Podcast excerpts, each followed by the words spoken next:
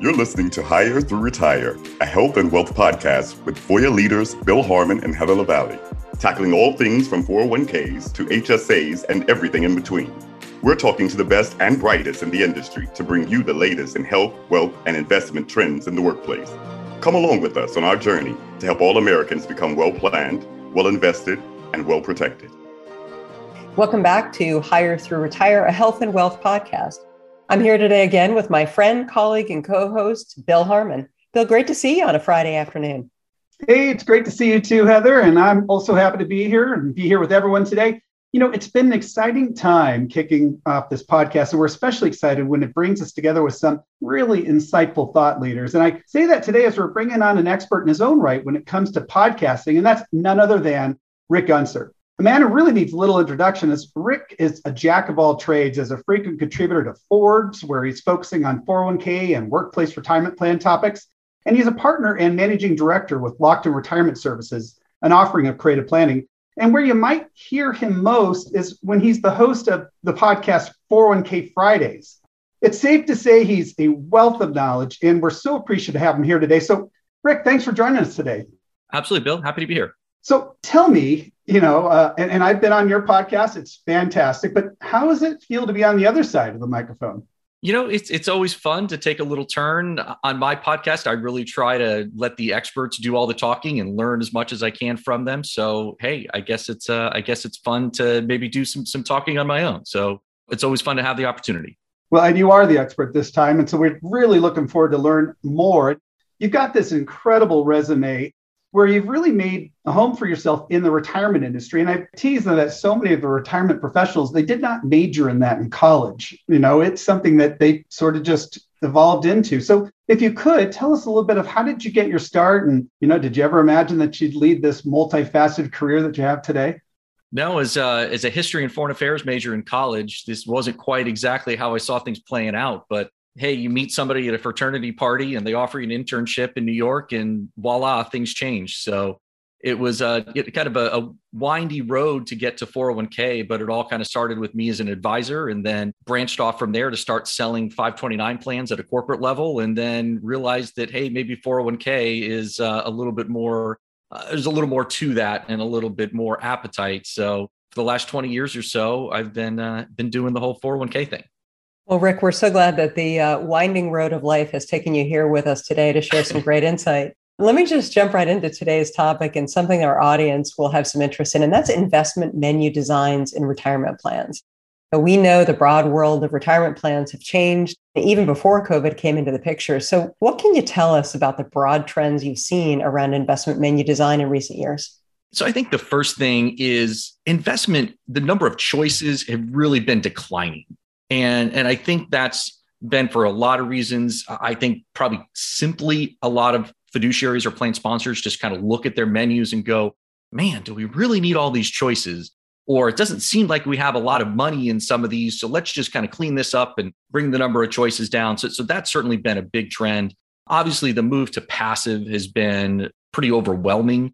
I think there's a lot of different reasons for that but certainly that's been a major trend that we've seen in the industry. And then really the last one has been target date funds. Uh, ever since the Pension Protection Act came out, target date funds have really taken over the 401k landscape. And, you know, I don't know about you guys, but certainly we have plans and we see plans where 90 plus percent of the assets in the plan sit in target date funds. I don't think that's a bad thing, but it's certainly been obviously a major trend within within the 401k investment menu design conversation and it really does kind of explain you know certain moods or maybe it could even be fears about asset allocation and, and participants kind of designing their own asset allocation. So they would go to something more automated like target date funds. And really if you think about what we're dealing with right now there's tremendous market volatility.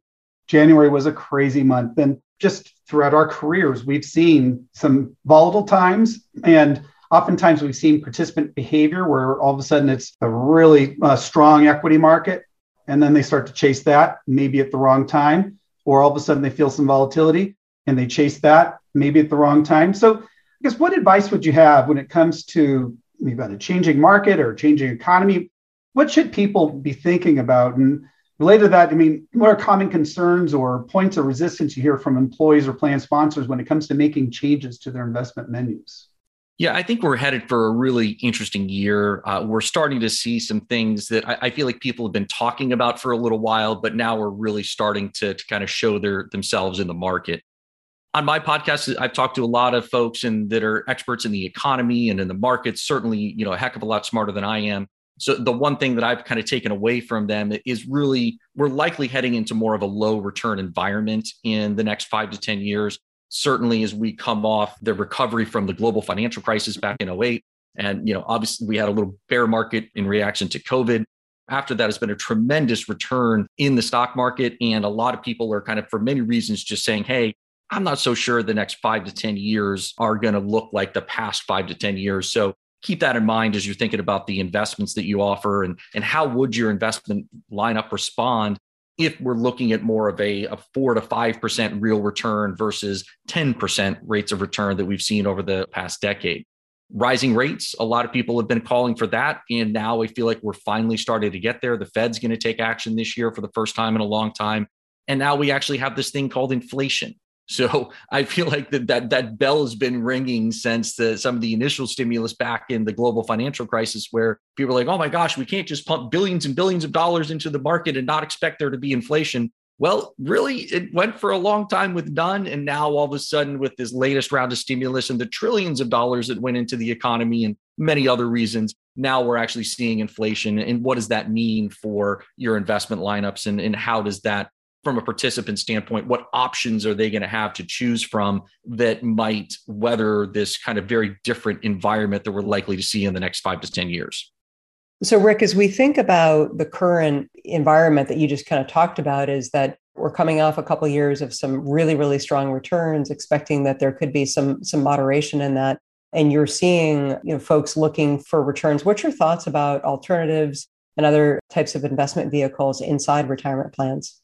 Great question. And obviously, I can't predict the future, just like any of us. But as we start looking at the number of people that are kind of suggesting things are going to be a little different in the future, I, I, think it's time to think a little differently in 401k plans. And if you really step back and you look at the investments that are in 401ks, most of them are going to have an extremely high correlation to the S&P 500 on the equity side or they're going to have an extremely high correlation to the Barclays on the fixed income side in a low return environment, we're saying pure equity investments or pure bond investments or cash investments are really not expected to, to return much on a real basis. What does that leave us with? Well, it actually, I think it leaves you with a lot, but they're not often represented in a lot of 401k lineups. So investments that are what we would call or what Morningstar would call kind of a multi-asset alternative strategy, very broad category, but that would incorporate investments that might be a little more tied to real estate or some inflation managed strategies. They might have currency or precious metals or other strategies that are not as correlated to the broader stock market.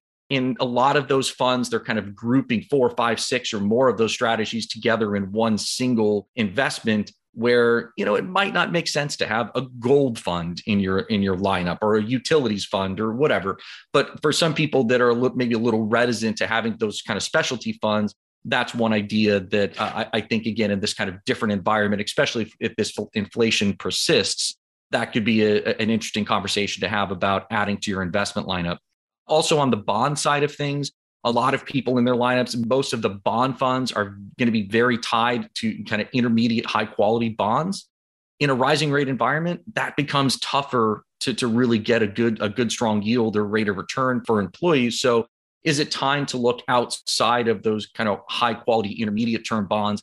And that doesn't necessarily mean you have to add a, a junk bond fund or a high yield bond as an offering. Certainly might not be a bad strategy to consider, but there's multi-sector bond strategies which have a lot of diversity to them. And depending upon the risk profile of the manager they can really look for yield in a lot of different places and kind of go with best ideas. And then also emerging markets that i think that's an area that some people have gotten a little spooked with. Obviously it kind of goes in ups and downs but again as you're looking for kind of different return characteristics to just again core s&p 500 and a lot of correlation to that or barclays with a lot of correlation there just a couple ideas to keep in mind that uh, again in a low return environment might offer some uh, some opportunities for participants to to still achieve some positive returns so quick follow up to that rick so for employers who want to you know revisit their investment lineup and maybe consider some of the things you've just talked about now and, and a little bit earlier in our conversation, how do they start that process? Well, I'm a big fan of taking inventory and just looking at what you have and making sure you you have some way to sort of characterize or map those out in a way that it makes sense to either the, the advisor that you're working with or the plan sponsor or the committee themselves. And then as you go through that inventory just have a quick conversation about okay if we're concerned that we're heading into a low return environment or if we're concerned about inflation or whatever it might be how are these investments how would we expect them to perform now, again, we're not, well, this is what this one will get 7% and this one will get 2%. Well, no, that's a little, that's probably a little too specific, but just kind of thinking about the general dynamics of how an investment might perform in that type of environment. And if you come back from that conversation and go, hmm, seems like we've got a lot of stuff that's gonna that's gonna react very similarly, then maybe it's time to have the conversation and look at some ideas that might provide you with some different risk and return characteristics uh, that might have a different outcome in, in a market environment that doesn't look like what we're coming off of uh, from the last decade. So diversification is obviously important with, with what you just said, diversifying the fund lineup so you don't have funds that react the same way in certain markets. When you're talking about an evolution of a lineup and you're looking at some of these alternative investments, typically those investments were available to sort of kind of high net worth individuals. But if you put them into a fund and diversify within that, now all of a sudden you can really have some funds that can react appropriately to different trends in the marketplace. So if you have clients or plan sponsors that are thinking about adding new funds, I imagine one of the concerns is, well, gosh, I added this fund. Will anyone even use this fund? So now I just added sort of this empty fund. How do you address that? Yeah. And I think you really have to sit back as a committee and think about how important is this to you and how strongly do you feel you want this message sort of sent or represented in people's investment portfolios. And some committees, and this isn't wrong, just Bill, to your point, let's add it and it, we'll, we'll give it to people as a tool. And if they want to use it, they can use it. If they don't, then they don't. Uh, and I think that that's certainly one approach, and that's I'd say probably more on the on the passive side of the world, and not not you know less involved, less forceful way to to kind of have that diversity represented in your in your investment lineup. But what we are starting to see now is certainly there's a lot of retirement plans uh, out there that use investment models. So, hey, uh, you might not know exactly how you want to invest, but take this risk profile, and here's a you know conservative, moderate, or aggressive model that you can use, or some variation of that start looking at whether or not you want to have those those newly added funds the funds that might offer a little more diversification have those represented in the models in some way shape or form. Obviously work with a you know professional to do that. Also another big trend that we're seeing in the market right now is managed accounts and their uh, managed accounts are going through their own evolution and are uh, such a tremendous tool for employees working with a managed account provider whether that's an advisor managed account or a managed account by a more traditional provider but making sure or communicating your desire that you'd want those types of investments represented where they make sense within those managed advice or managed uh, managed account services. And then I think kind of the third layer of this is again depending upon how strongly you feel target date funds as we talked about are the you know the 10 ton gorilla in retirement plans right now not all target date funds are created equal and and certainly there's some target date funds which are going to be very plain vanilla. You know, maybe they're passively managed and just kind of stick to the basics.